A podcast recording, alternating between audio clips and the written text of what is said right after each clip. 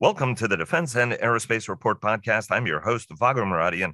Our podcast is brought to you by Bell. Since 1935, Bell has been redefining flight. Learn more about its pioneering spirit at bellflight.com. Panic grows as Washington scrambles to avert a first ever U.S. debt default. The Pentagon continues to rebuild depleted weapons stocks.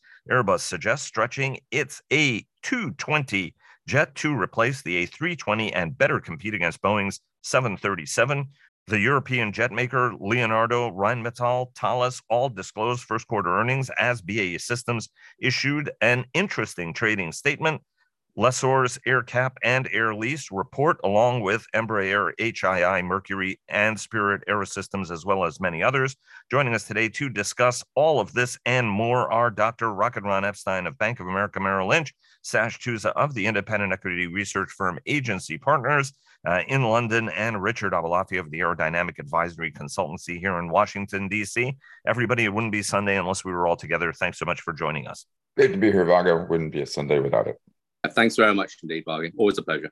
Yeah. Happy Sunday to you and to all. Great to be here. Sash, hope you guys are having a lovely uh, coronation uh, post coronation glow over there in the United Kingdom uh, with King Charles III's uh, formal uh, uh, crowning as uh, the the latest in a long line of British monarchs uh, in what was truly an, a fascinating and ancient ceremony. It was a remarkable day. Ron, uh, start us off. The job of capital markets is to make money no matter what happens. Obviously, now we're uh, teetering on the verge of a potential American debt default, which everybody in Washington is trying, or at least some people in Washington are trying very hard to uh, ignore. Insurance on debt is rising how is the market moving to indemnify itself from what could be a very you know and what are the implications of it right if you're somebody who's sitting in the c suite at lockheed or boeing or anywhere else and, and sash i'm going to go to you to ask from a european perspective because europeans hold a lot of debt uh, as well uh, our asian allies and partners do as well as our adversaries do as well but ron kind of walk us through what in a real world basis uh, a debt default will mean for the operation of uh, the defense and aerospace industries. And given the dollar is America's superpower, sort of more broadly the challenges uh, that that portends, because at the end of the day, markets are about making money, and and they will bet against the United States if they have to to protect themselves.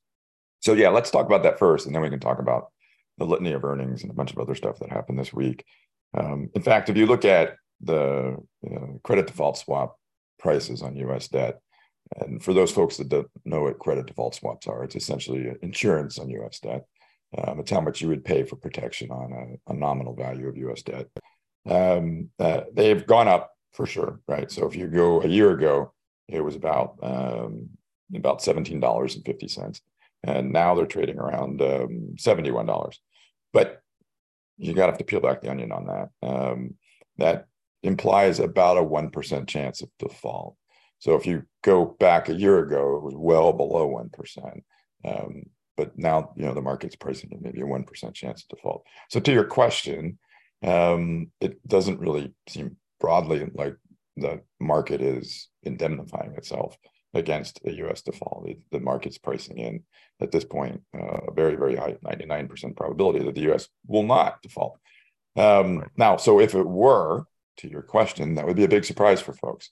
Now, as we get closer, I mean, uh, to a default deadline or however you want to uh, frame it, um, and we see those probability go those probabilities go up, um, then that would you know indeed uh, suggest that you know the market is uh, pricing in something for it. But at this point, Vago, they, they really aren't. I mean, the question we're getting from investors, and and I would imagine maybe Sasha's seeing the same thing, is you know what's this mean for the defense budget, defense spending, and so on and so forth. So I think the, the broader question is, all right, you know, a, you know, if it were to happen, um, you know, what what broadly does that mean for interest rates and uh, the stability of the dollar? You know, the dollar is sort of the global reserve currency, and and uh, so on and so forth. And that's the that's questions that you know companies uh, have to have to ask themselves.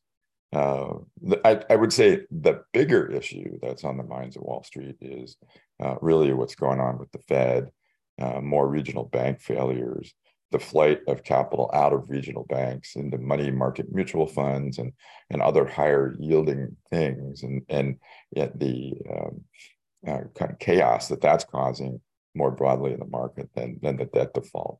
Um, but no doubt, as we get closer to that deadline, the street most likely will become more acutely aware of it. Uh, let me ask you about uh, just sort of the broader interest rate challenge, right? I mean, the Fed indicated that it would do likely, uh, you know, raise rates again, and and said we're going to see, you know, wait and see, and then we had very strong employment numbers uh, come out, right, which then suggests that the Fed might take more action. Is that what you're talking about in terms of sort of the broader sentiment of the market, even though you're not the broader markets analyst for the bank, right? Is that is that what you mean? Is you know we, we yeah we yeah I think at it's the end of this and we're yeah, going to do think, more of it. I think the the the market broadly thought with the the breakage we've already seen in the regional banking sector that the Fed maybe should have stopped, and they and they didn't. Um, so we'll see where that goes. Now, to your point with the employment numbers, it's a really sort of mixed up economic environment out there. And I think what we've seen now with enough uh, chaos in the regional banking sector, uh, that the Fed really does have to take a little caution, right? Because mean, ultimately, they, they really don't want to break break the system. And what what you're seeing happen, I mean, it's really kind of simple.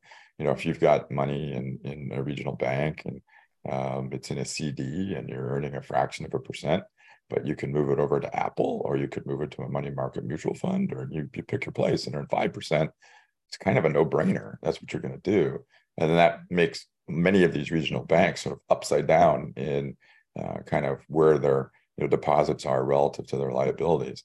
Um, and that's a direct byproduct of you know interest rates going up really really quickly right i mean do you want to you know, earn quote unquote sort of risk-free 5% or risk-free 0.1% so in, in and and it's as simple today as pulling out your smartphone and just swiping um, to, right. to move money around so I, I think the market's trying to get its heads around that where the big money money center banks have you know big enough balance sheets and reserves and so on and so forth that it's it's not that disruptive to them um, right.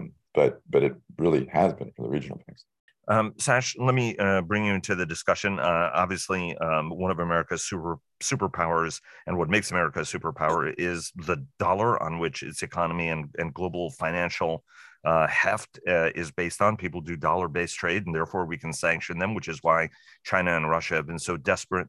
Um, and in, and indeed, some Europeans have been desperate to, to establish another reserve currency aside from uh, the dollar, uh, so that they don't end up getting punished uh, for doing trade with places, for example, the United States might not uh, want. Europeans hold a lot of debt, and yet, as we were preparing for this segment, you said that's you're not really getting a lot of questions about uh, the, the debt default. Um, in the event that there is a debt default uh, in the United States, where I mean there is palpable panic on this in in Washington, even if uh, those who are watching the duck from afar don't see it thrashing uh, as furiously under under the surface of the water. What are the potential implications of that? Right? I mean, is if you're trying to th- a whether people are asking that and whether they're asking or not, what are the implications and how do our allies and partners end up getting pulled into uh, a, a castle of our own, right? Stupidity of our own making or an accident of our own making? That's a, very multifaceted question. I'll try. I'll try to to slice it up a bit. I mean, we we've received very very few calls about this at all um, over the last couple of weeks. I think because the companies that we talk to and the investors we talk to to be very frank, just can't believe you would be this stupid. Um, it's um, I, I, was very struck when we were talking just before um, uh, recording here um, by your description of the you know the the, the political setup in Europe in uh, Washington and you know the, uh, the the various sides and how they see the issue of debt. Uh, you're going through what we in the UK went through with Liz Truss's, uh, thankfully very short, but unthankfully not short enough government uh, last autumn, which had a very, very similar um, attitude. You know, go around, break things, see how they put themselves together again. Um, but you know, if in doubt, do a lot of damage, do a lot of noise. Um, I'll tell you, from the point of view of the UK, it was an unmitigated disaster. We have um, higher interest rates than we should have. We have higher inflation than we should have. So the interest rate's going to have to go uh, higher still. Our government was dealt a you know blow in terms of credibility that will take more than just one very very successful coronation to uh, to sort out um, and you know, it, it, it's a disastrous process to go down, no matter what your narrow political views might be about, um, you know, whether whether governments should be spending um, so much money or not. Uh, you just don't want to go there, and you're absolutely right. Uh, you know, China, China will want a different reserve currency, even if Europe or the EU doesn't bear the United States a great deal of ill will or any ill will. The idea that the euro might become a new reserve currency will fill a huge number of European politicians and bankers with absolute glee. Uh, you should be under no doubt about that at all. And as you quite rightly point out, once that's done, um, A, you're not going to get that control, that position that the dollar has got again back again, ever. You know, genies do not go back into bottles.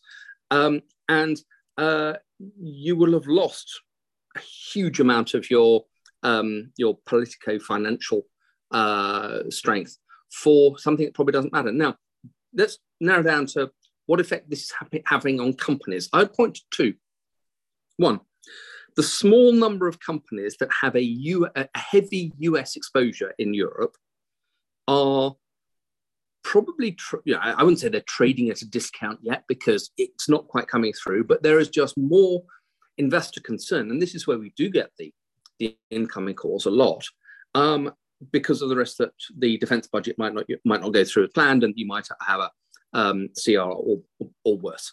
Um, so all of a sudden, companies that have spent one, two, three, four, five decades building their US defense exposure up, and that has served them very, very well. BAE Systems, absolutely fantastic example of that, are suddenly realizing that it's a, to put it mildly, a double-edged sword. Um, so US defense exposure is a is a risk because if the budget doesn't go up, um, those earnings might just uh, even flatlining would be good. They'll probably, you know, uh, hit a really unpleasant air pocket. Uh, so that that's the first thing that investors are, um, you know, I think very very worried about.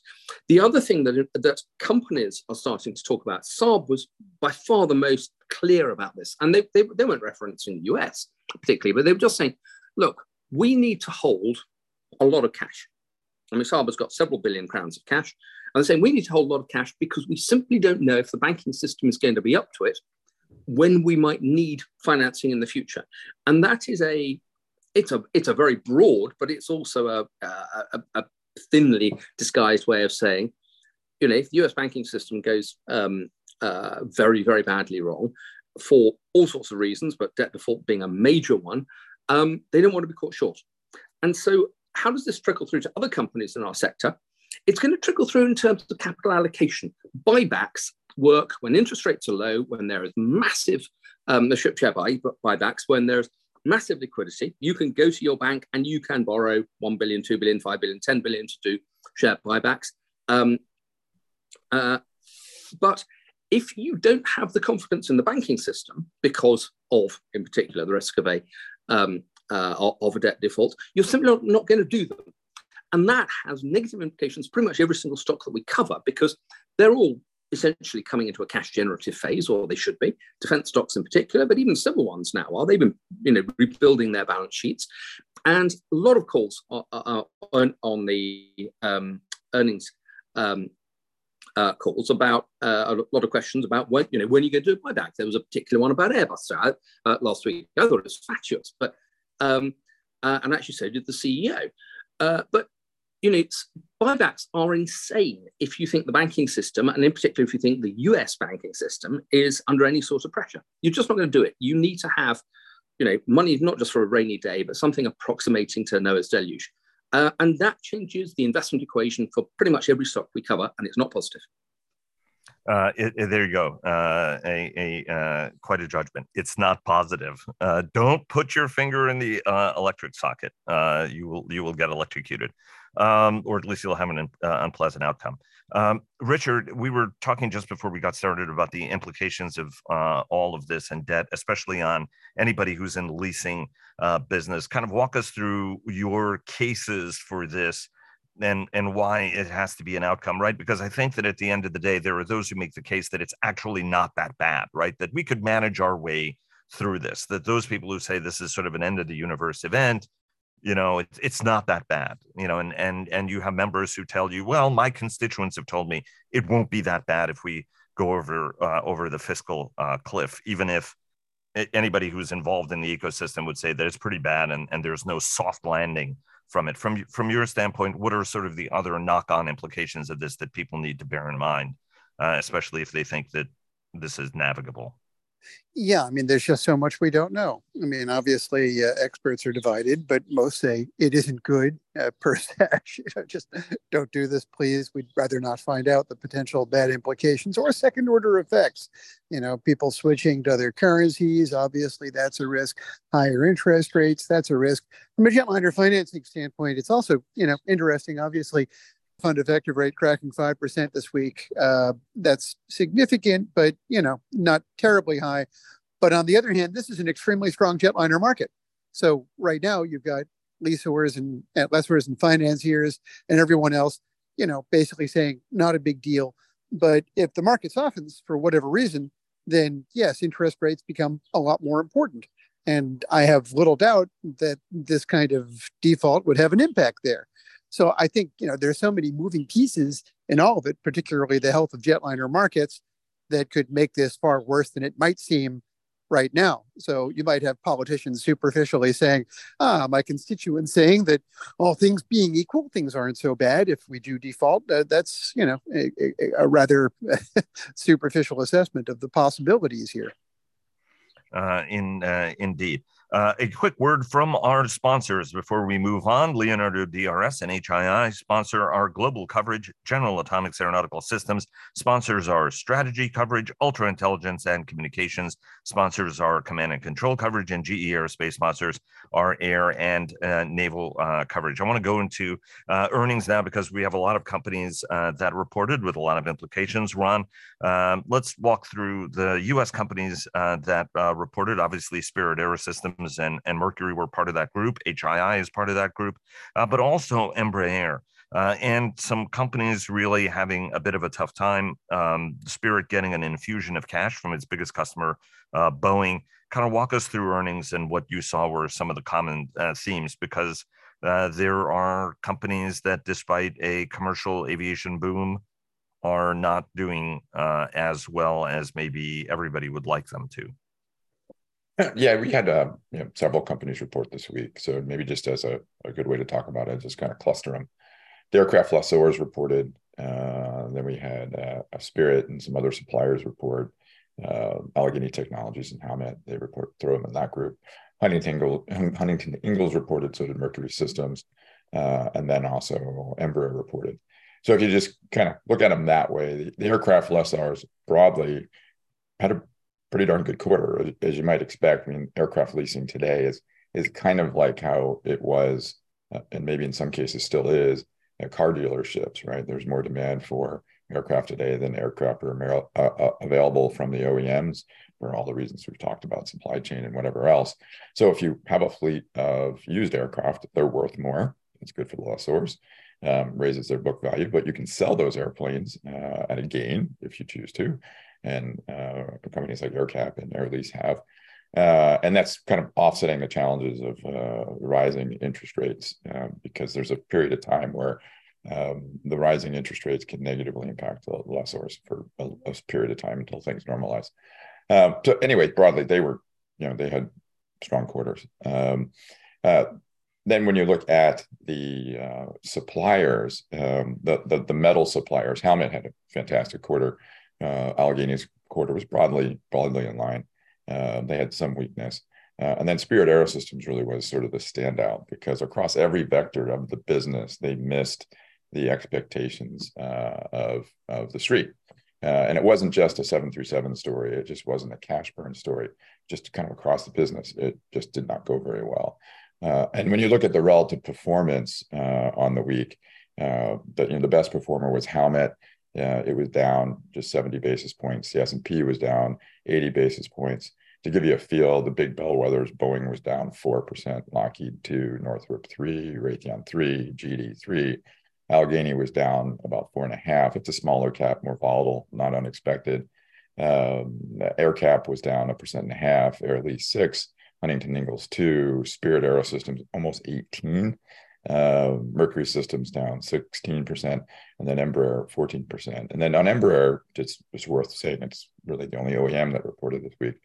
Um, they just didn't deliver a lot of airplanes. Um, they're they burned up a bunch of cash, and it really begs this question: they they have to do something else. You know, their business jet business is doing just fine, but it's not big enough to offset uh, some of the headwinds they're seeing in their in their OEM business. Let, let me just ask. I'm, I'm going to go to Sash uh, in a moment because uh, you've got your hand up and you want to comment on the uh, spirit uh, matter, and I know Richard does uh, as well. But just a, uh, just a question, right? I mean, Wall Street was kind of tough on HII for expanding its technical services business. Obviously, buying uh, Alion. Uh, was was seen by some as you know a, a, move that was questioned, and yet the company is now starting to bring in some business. It won a billion dollars uh, last uh, week on a U.S. Uh, Air Force's Europe and Africa uh, contract. Uh, while at the same time, right, delivering submarines and aircraft carriers and the like, USS Massachusetts was launched over over the weekend. the latest Virginia class attack submarine. I mean, from your standpoint, Ron, does this change sort of the street's perspective on the company's sort of fundamental strategy? Um, I, I don't think it does, right? I mean, the, the services business, you know, it, how, how do I frame this? The, the services business is a very competitive business with a lot of players in it. Um, so you have, you know, the the usual suspects, uh, Leidos, CACI, uh, Booz Allen. You've got engineering and construction companies that have moved into the business. That would be Parsons and uh, KBR. Uh, and now you have, to some extent, the um, the new generation, the Andurils and um, Palantirs of the world. So as you as you move into that space, it's a really competitive space. So um, you know, winning some contracts is one thing, doing it profitably and, and really making a go of it is another. And I think it's just, you know, for better or for worse, just one of those things. It's a show me story. So there, you have to, you will have to continue to see things like that. Um, Sash, from uh, finish up uh, on the point you had to make about Spirit Aerosystems, and then let's look at European earnings. Airbus reporting Leonardo, Thales, Rheinmetall, uh, busy uh, and action-packed uh, returns. Yeah, I mean, just on um, spirit, and I mean, this is a sort of slightly rhetorical question, but I'd be very interested in everybody. I'm very struck with spirit that here's a company which we're all old enough to remember effectively came out of Boeing. Um, it is performing in a way that, as a subcontractor, would make the uh, OEM customer, any OEM customer, put it towards the top end of their risk register. I mean, that's that's what management risk registers are for. Um, and uh, it doesn't seem to be getting any better as, as, the quarters go by. I'm very struck by the fact that in certainly in Europe, Airbus has not, uh, you know, with any um, great willingness, but has been buying up failing subcontractors. Most of them are tiny; they've been a few tens of millions, but where it's been necessary, they have, you know, bought them up, bought them, bought them up. Um, either put their own management in and run them on an arm's length basis, um, or reintegrated them in some cases uh, back into Airbus. They've just done quite a much bigger deal to buy a forgings business, Aubert Duval, um, in collabor- collaboration with uh, Safran and um, a, uh, a, an aerospace and defense venture capital company, Tikehau.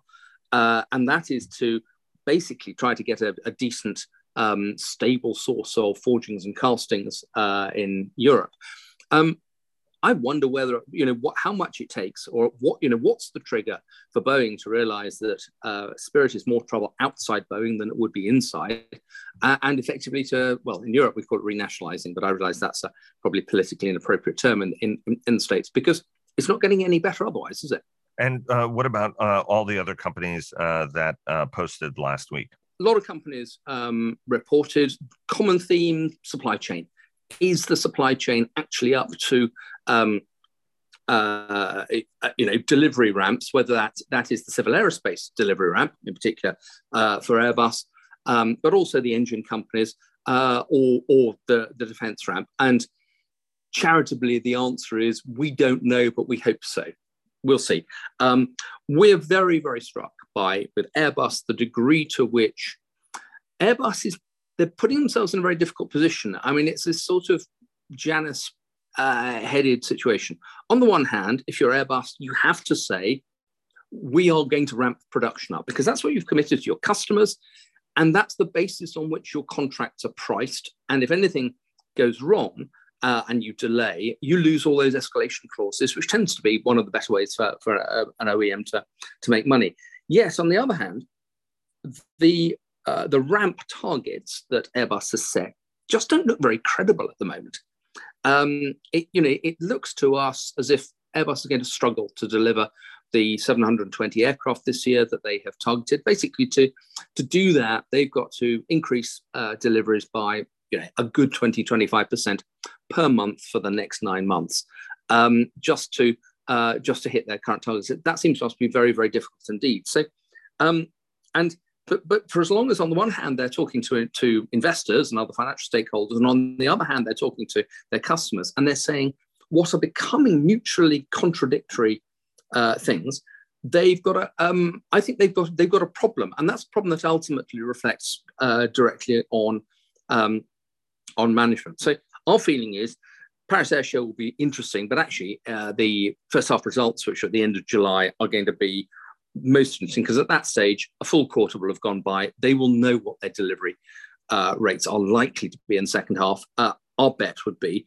um, although we try to slightly more uh, scientifically than just betting, that they're going to cut guidance at the um, uh, in July because they just cannot um, deliver that. Engine companies, MTU and, and Safran, um, very, very interesting because, of course, they're the major partners, respectively, for uh, Pratt & Whitney on the geared turbofan and um, General Electric uh, on the uh, LEAP. Both engines are having problems. Um, both engines are clearly having um, significant problems. And uh, the issue for the, these companies, and I mean, MTU is very much a junior partner on the uh, geared turbofan, it's got about 18%, whereas Safran is, is you know, co uh, co-owner of the CFM business. Um, but the you know the, the problem I think for um, MTU is that they are uh, very much exposed to whatever Pratt and Whitney does in terms of trying to sort out um, uh, gear turbofan reliability. But I thought it was very interesting that an Indian airline actually went bust this week um, Go First, quite formerly Go Air, citing problems with the gear turbofan for the fact they only had half their fleet of A320s in the air at any one time. Um, now, you know, there may be a d- degree of sort of histrionics in that, but um, that's pretty serious stuff. Safran was very, very interesting indeed about LEAP. Um, the LEAP engine is a much more conventional design than the gear turbofan, but um, that means it tends to run way hotter. And this shouldn't have come to a surprise to us, but um, Safran was very clear that uh, they, there is a problem with reduced time on the wing uh, for LEAP. That means there's going to be an extra cost for them and and and for GE. And you know, MTU was saying that um, they don't see CFM being prepared to sign any more um, long-term service agreements at the moment because you're just on the hook for too much risk when you don't know how reliable your engine is. So Airbus says we're not getting the engines, but actually the airlines are saying even when we get the engines, they're unreliable. And uh, we have too many air- aircraft grounded. This is a really low quality uh, production ramp that we're seeing at the moment. In fact, it's not a ramp at all because everybody is struggling. Um, finally, on defense, uh, BAE Systems, most interesting thing about BAE Systems, and this was, this was just a, uh, an annual general meeting trading statement, so no numbers or anything like that. But the most interesting thing for us was that the opening sentence uh, just says the AUKUS agreement in March is significant for the company. Now, on the one hand, you could just say, well, no kidding, who would have thunk it? But actually, for a company management to say that its annual general meeting means not just it is significant, which it should be because they're going to be building nuclear submarines for Australia, but it's significant in a time period that shareholders will see, which means low single digit years rather than decades. Um, and what was also interesting, I think, is that uh, BAE talked about not just the submarine build, but also the uh, Pillar 2, which is hypersonics and cyber and everything else, and the degree to which that might actually come through even faster than, than the submarine. So that was a that was a very, very interesting um, uh, statement, uh, albeit slightly Delphic. And then finally, Rheinmetall. Rheinmetall is just all about the European defence um, uh, rearmament process orders are coming through. Yes, they're coming through in, in fits and starts, but in terms of their ammunition orders, they're actually getting orders now direct from Ukraine for anti aircraft ammunition, for artillery ammunition, for tank ammunition. Quite a lot of this we believe is being paid for by other European nations. That's absolutely fine. Um, but so you're seeing this the sort of the flywheel effect of an ammunition business really starting to now uh, get some momentum there, um, and that means that uh, that's balancing Rheinmetall much more. In the last couple of years, really the big driver has been the armored vehicle and the tactical uh, trucks business, but now the, the ammunition business is becoming a major driver. And remember, they're buying this enormous Spanish company, Expal, uh, which more than doubles their artillery capacity, our ammunition capacity. That we think will be a, an absolute game changer for what we expect is going to be a decade long rearmament. This is not a flash in the pan. Uh, it's very interesting on the defense side, especially uh, as the Pentagon itself over the last three months has been stepping up its acquisitions last week of, of munitions to rebuild depleted stocks. Uh, we talked about the $5 billion order to uh, Lockheed Martin for guided uh, um, uh, multiple launch rocket systems, GMLRS. and, and last week, we had an order from the Pentagon for about a billion dollars for um, uh, to Raytheon and to Lockheed Martin for the Javelin anti-tank munition, which is one of the world's uh, best such uh, weapons. Uh, Richard, I want to bring you in a lot, of, a lot of commercial news that everybody discussed from Embraer to Spirit AeroSystems. Uh, obviously, you know, on carriers, we had the lessors uh, report. as well, and then we had a great Bloomberg or very interesting Bloomberg story that that um, Airbus is considering stretching the A220 uh, the Bombardier series uh, product uh, that became the A line, A220 line for the company to replace the 320 which was introduced in the mid 1980s to sort of be more effectively compete against uh, Boeing. And what that means for Boeing is Boeing continues to delay its own uh, de- decision. Kind of hit on all of these trends, uh, if you will, really, really briefly yeah, uh, so much to discuss. I'll I'll try to be brief, but you know, Spirit is an interesting one. A lot of folks have speculated, Sash just did, and uh, uh, John Ostrower in the Air Current also speculated that the only logical answer is for Boeing to stop with the cash advances and simply to reabsorb the uh, the company that had been independent for, I believe, 17 years.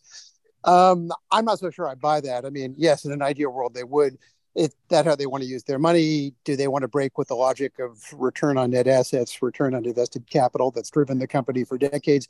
Of course, they should, but they won't. Uh, and of course, you know, they'd be getting rid of Spirit's uh, ability to access capital from other people. Um, so I don't buy it. Uh, I'm afraid, even though, boy, it sure seems like it, it might be advisable. Better still, invent a time machine, go back, stop them from spinning off Spirit. That would also be advisable, but alas, not practical. Embraer, I think there are a lot of big questions. You know, it, everyone is waiting in line patiently or semi-patiently for a next generation jetliner with next generation engines, um, being disappointed by when they can actually get them. Uh, yet Embraer has uh, what appears to be spare capacity, judging by deliveries in the last quarter. Why aren't they winning more contests on the basis of availability? Yes, their jets are smaller, but they're really good for their size and uh, solve a lot of problems for people who are wrestling with high fuel bills. Uh, maybe there's a bunch of orders coming. Maybe there's a lot of stuff in the works. Maybe the structural disadvantages of not having the kind of supply chain muscle that Airbus and Boeing enjoy are simply weighing against them. I don't know. One thing to consider, of course, is that since they decided to shelve the E3 new generation turboprop, they haven't exactly been forthcoming about product development plans. So, you know, that doesn't exactly help your competitiveness competitiveness in the market if you're not willing to talk about the future. See also Boeing.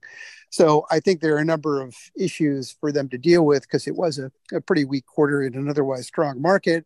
They've got to address something, hopefully, sometime in the coming months, maybe around Paris, they'll have news to announce. It would certainly be good. Um, and then, you know, finally, A220-500, yeah, you know, long awaited development. Um, obviously, this would be well timed for Paris if they were to break cover on that. Obviously, as soon as they do, there's cannibalization of the 320 Neo. But boy, for uh, maybe half of the 320 Neo market, this thing should be amazing. More importantly, you know, you look at Boeing's biggest single jetliner in terms of backlog and sales, it's the MAX 8. This thing would appear to be very effective against the MAX 8. Having said that, there's the big question of whether or not they use an A220 that has the same PW1500G engine as on the other models, or whether they break engine commonality, get a different version of the geared turbofan that allows them to get more range. Um, and that's that's a big question. The economics of using a 1500 G are awesome, but you don't get the range. Uh, and you certainly don't get the range of the Max 8 or the A320 Neo. It's a big, it's a big question mark. Um, I would suggest they go for something shorter range, but then again, airlines have this lamentable or inexplicable tendency to pay for range they don't need. So obviously they have to do this in consultation with their customers. But it's going to un- unquestionably be the product development event of the year, uh, or next couple of years, unless anybody else does something in that uh, in that space. Uh, interesting, uh, indeed. Uh, just a quick note uh, to our audience to tune into our uh, several weekly podcast Cavas Ships hosted by Chris Cavas and Chris Servello and sponsored by HII and GE Marine, a GE aerospace company who clear the fog on naval and maritime matters. The downlink with Laura Winter, who takes a thoughtful look at all things space, and our Air Power podcast sponsored by GE Aerospace that I uh, co-host with our very own JJ uh, uh, Gertler. Uh, Sash, you have your hand up. Yeah, I think um, Richard's point about what does Airbus do on the engine for the uh, A220 is a really, really interesting one. I'd throw this out here. Uh, I think that this is the opportunity for Airbus to open up the engine um, uh, application for the A220. They've clearly been very badly let down by Pratt & Whitney. The company says that quite openly. Um, Pratt & Whitney are um, they've got gear turbofans they need to deliver for the A320. That's the mass market product and clearly gets the priority. But that also that's where the vast majority of the um, uh, that's the uh, vast majority of the installed bases. So when there are aircraft on the ground, they get uh, Pratt has to focus on those. A220, the, there's a lot of A220s on the ground. A lot of air, airlines are very, very upset about the lack of responsiveness of uh, Pratt to that. That's really widely documented. Um, I think this is the opportunity for Airbus to go to GE and to Rolls and say, this is going to be a big enough volume aircraft. This is not going to be a niche 1,000 um, uh, units program. Um, the A320, remember, I mean, the A3, uh, uh, the A320 has got a install. Oh, sorry, it's got a backlog of over 2,000 uh, aircraft um, uh, to start with. I think they go to, to Rolls and GE and say, you know, make us an offer, give it, give us a solution so we can have some competition in this market, uh, so that we can diversify away from Pratt, and then they can try to sort out the gear turbofan performance problems, the AOG problems, um, and uh, hopefully then that also improves the pricing because A220 is very expensive to produce because so, so much of it was given out as sole source um, uh, contracts by Bombardier when they originally launched the program. And it's a much less profitable program. Actually, for Airbus at the moment, it's unprofitable compared to an A320. Uh, Ron, want to weigh in on this, on what you think this news means potentially, and how seriously to take it, and whether or not it is the competition that it would, if it is the right airplane to replace the 320, and then what Boeing in turn has to do to deal with that new challenge. Yeah, I mean, this has been speculated now for quite some time, ever since they acquired the program from from Bombardier. That you do, you know, the 500 version of it, um, you know, it would have seemingly pretty darn good economics, right? Um, so, you know, you enter this thing into the market on top of the 737-8 Max, and you'll have a competitor in the market that is new generation across the board, new materials, new everything, um, uh, fly by wire, and on top of an, an aircraft that is perceived as older generation. Uh, and so it, you got that. Um, how do you feather it in on on top of A320 and do it so it's not that disruptive? I mean, I think that's going to take some thought, but just just throwing this in the market and saying, "Hey, this is real um, and this is something that you know very well could happen should an elicited response from the competitor. So so we'll see. Um, one path Boeing could say, come out and say, no, no, no, no, no, this isn't going to happen. It's a joke, blah blah blah. Or they could take it more serious and then you know think about what they're doing on the product development front. Um, who knows? You know, maybe there's things going on inside Boeing that they've just not been very forthcoming about, um, uh, and maybe this would uh, uh, make make make them speak more about that if indeed anything like that's going on. Um, but it, it, has to kind of raise inside Boeing a red flag around, uh oh, all right, we, we really got to start thinking about, you know, competitive positioning. And uh, Ron, uh, really uh, quickly on the munitions uh, side of things, we have the one billion dollar Javelin order. I mean, what do you? What are the expectations? Right. I mean, this is a massive uh, job. You noted before we got started. Uh, even though there's some interest now, the investment from the Pentagon really started ramping up about three months ago, and we've been covering that. From your standpoint, how much more is there to go as the U.S. tries to step up its industrial production game? Yeah, I mean, seemingly this is just the first inning or two of, of the process. Um, I mean, I think that was pretty clear in the budget request in terms of uh, the, the, new contracting structure around doing multi years on munitions and so on and so forth. Um, so, you know, on one hand, I think the investment community was expecting to see this sooner. Um, right. But I don't think the investment community appreciated kind of all the ducks you have to get in a row internally inside an organization as big as the DoD and the U.S. government to make it all happen. Uh, but now it's really happening, and I think uh, the ultimate question will be as as the um, industrial base starts to really ramp on this stuff. Ultimately, what will be the stable production levels for you know a medium period of time? But as you pointed out, I mean, we're seeing almost across the board now very large orders across the munition base, particularly for the stuff that got sent to the Ukraine. Um, so um, yeah, I mean, I think we're you know, like I said, I think we're probably in maybe you know the first or second inning of this entire thing. Uh, thank you for uh, bringing this to a, a baseball analogy. Um, Sash, uh, real quick before we part, uh, what do you spot as interesting about where we are in the war and where are we going next? There was, um, you know, obviously the Russians have been bombarding um, the Ukrainians. The Ukrainians today, a whole bunch of unmanned strikes. Uh, we'll hear more about that from uh, Sam Bendett of the uh, Center for Naval uh, Analyses tomorrow. Ukraine sending a whole bunch of unmanned strikes across Crimea. Uh, at least uh, that's what's been reported. Your your sense on sort of where we are and where we're going next, war wise. Look, politically, we're waiting for a Ukrainian offensive. Um, I do worry about the degree to which expectations of the Ukrainian offensive have built up so high that it's very, very hard for uh, for them to, to, to exceed expectations. Um, but you know, I hope I'm wrong. The the Russian line, and there's been a lot talked about how uh, strong the Russian field's defenses are because they've d- done what the Russians do really well, which is actually digging these astonishing long trench lines, uh, barbed wire, minefields, dragon's teeth, you know, in multiple layers. That's what the Russians do that very, very well. Um, I mean, as an aside, in the British Army, and therefore I suspect in the US Army, attacking uh, de- field defenses of a Russian pattern has been the, the test exam at the end of every commander's course because it's the hardest thing to do. It requires really, really good combined arms um, uh, integration and uh, and tactic and and command. Um, one thing that I think people tend to slightly forget about these astonishing uh, Russian defenses is that they are so big. It's going to be very, very hard indeed for them to man them to the uh, you know, to the strength that is required for the whole uh, distance along.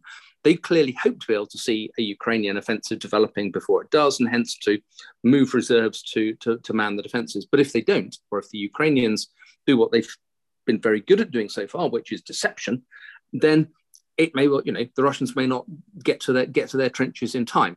Um, from a Western point of view, we would clearly hope that that's the outcome.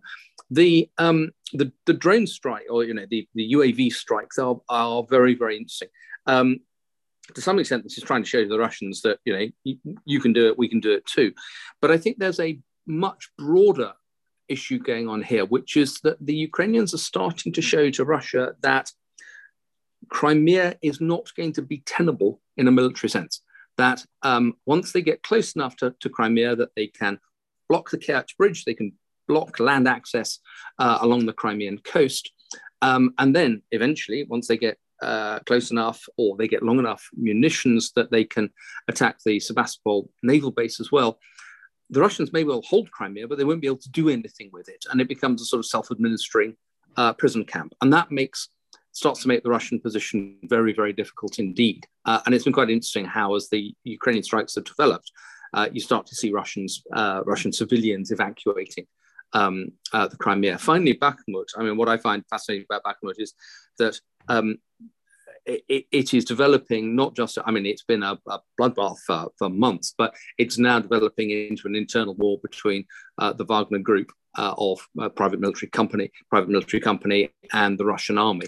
And frankly, you know, if they want to fight each other, we should just you know fetch popcorn and leave them to it because that's a really good outcome, and certainly a good outcome from the point of view of uh, Ukraine. And um, you know, I look forward to look forward to seeing how that develops. Remember that President Putin set an objective or in fact set a, a, a target that um, uh, Bakhmut would be taken by May the 9th, which is when the Victory Day parade is in, uh, in Moscow and, and other major cities. Um, doesn't look like that's happening at the moment, but we'll see. Uh, it is uh, going to be very interesting because this is the second victory day uh, where uh, Vladimir Putin, at least so far, uh, does not have victory to show for it.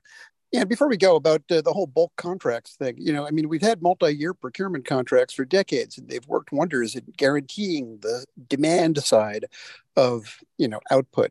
It's of course the supply side that's in question now, but how do you extend the logic of MYP contracts over to missiles and munitions? They appear to have found a way forward, which is just find a mechanism that allows DoD to throw cash at things and you know let the supply side take care of itself which hopefully should allow for the necessary adjustment in uh, in production, or at least the the optimization to get us above, say, 300 Patriot missiles per year, or however many javelins, or whatever else. Seems to be a fairly promising way forward. Uh, everybody, thanks so very much for joining me today. Really appreciate it. Always a pleasure having you guys on the program, uh, and certainly look forward to having you back on again next week. Have a great week in the meantime, and look forward to having everybody in the audience uh, back with us uh, tomorrow for our week ahead program. Thanks so very much, and thanks to Bell for their generous sponsorship. Great to be here, Vago. Thanks. Yeah, thanks as always, Vago. Enjoyed it as always, Vago. Thank you.